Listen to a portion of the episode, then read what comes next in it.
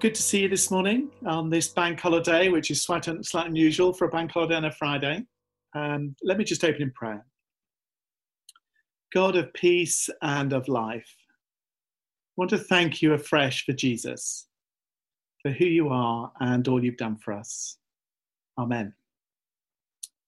Well, um, I didn't consciously pick uh, this passage for VE Day but maybe as we reflect on some of the stories of VA Day, VA Day if I can actually say that, VE Day, over this third day, we will appreciate again some of the dangers of not peacemaking and some of the great opportunities of helping others thrive.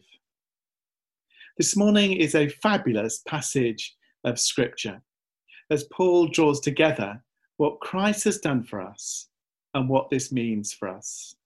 I'm going to read from 2 Corinthians 5, but I'm actually going to start from verse 16 to 21 this morning. So from now on, we regard no one from a worldly point of view. Though we once regarded Christ in this way, we do so no longer. Therefore, if anyone is in Christ, he is a new creation. The old has gone, the new has come. All this is from God, who reconciled us to himself through Christ and gave us the ministry of reconciliation. That God was reconciling the world to himself in Christ, not counting men's sins against them. And he has committed to us the message of re- reconciliation. We are therefore Christ's ambassadors as though God were making his appeal through us. We implore you on Christ's behalf be reconciled to God. God made him who had no sin to be sin for us, so that in him we might become the righteousness of God. Well, when I was younger, uh, quite a lot younger, it's fair to say, I probably thought that this peacemaking lark was a bit of an added extra. I had in mind Terry Waite who was then incarcerated for a whole period of time. And actually, I was just passionate uh, about winning souls, not really peace, being, being a peacemaker. But obviously, time, maturity, a bit of experience, and a bit more biblical literacy actually radically changed my tune. Because let me be blunt today. What point is Christianity if it has no answer to the brokenness and darkness in this world? What is life really about if we ignore or remain passive or become victims of the darkness of our world in all its different forms? Fortunately for you and for us, and the Apostle Paul puts me straight. Before lockdown, some of us were on a Sunday evening doing the Difference course that was helping to explore this theme of reconciliation and peace. At its heart is this passage of Christ, of how he repairs, he restores, and heals our relationship with God and transforms our relationship with ourselves, others, and actually the whole of creation. It's an amazing passage. But what does that look like? Well, I'm going to attempt this morning, with technology um, works with me, to share a video. There was one of the videos that we looked at um, during the peacemaking course. It's just four minutes long. Um, hopefully, the technology will work. And it's subtitled, so follow the subtitles. You can still see the images. And it's a story that tells of someone who got beyond the brokenness, the darkness, the barriers, and the obstacles to discover reconciliation and peace. See, Christians are tasked, Paul says, with a message and ministry of reconciliation and peace because that's what we received. I'm hoping that this uh, is Sami's story and we are able to see it as I share it.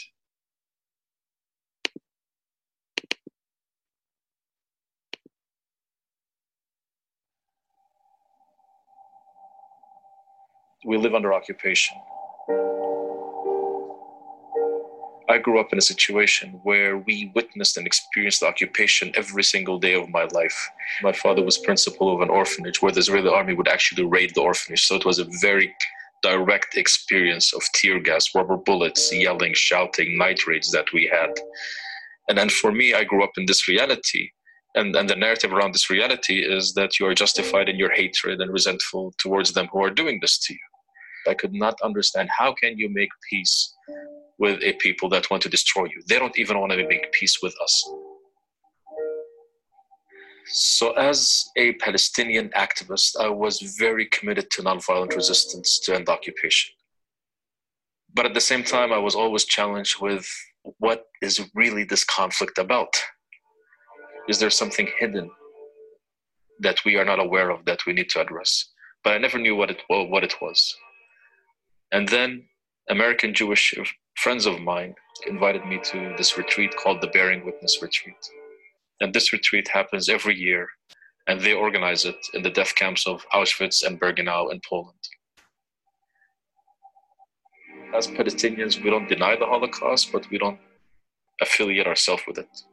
It's not our story, it's not our narrative. It has nothing to do with us. It's in the past.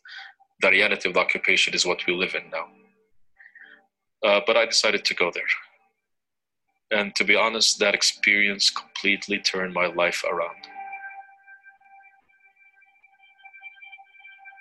For several days, we toured the campus itself, the location itself, the death camp, and saw everything that happened there. At one point, three of us decided to do something that was very unique. Myself, as a Palestinian Christian, an American Jew, and a Turkish Muslim decided to spend the night in what's called the children's bunker. And it's a November night. And we have all the warm clothes and blankets and sleeping bags, and we were freezing. And just to imagine what those children who had nothing went through and experienced. And that was, I think, one of the deepest experiences that I had in my life. And so my whole life was turned around by this experience. Unless we address the traumas of the communities of this land, we will never achieve any real sense of peace. We will always look towards the other with mistrust, with doubt, with having hidden agendas and hidden tensions that will limit any scope of peacemaking that we could put. Now, when I go to a checkpoint and I see an Israeli soldier with a gun, and he could even point this gun towards me. I would engage. I would ask the questions. Tell me your story. Tell me more about you. And so, even if he's coming, yelling at me and shouting at me, if there's an opportunity to create that space, this is what I do.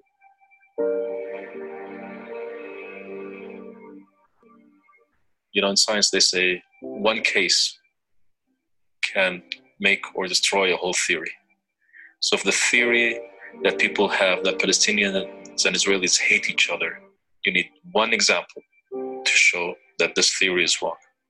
And I've seen hundreds of examples that prove that this theory is wrong.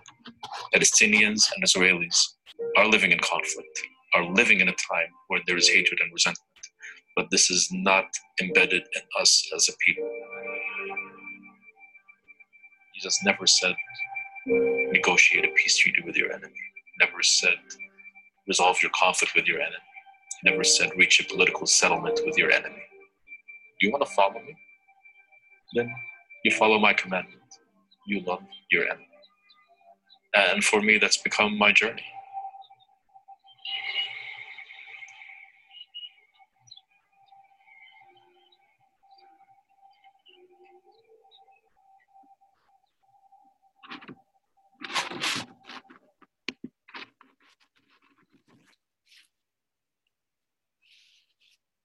There is brokenness, there is division uh, all around us, in our schools, in our families, in our churches, in government, in nations, our nations, in our workplaces, in our marriages, in our neighborhoods, and in our environment.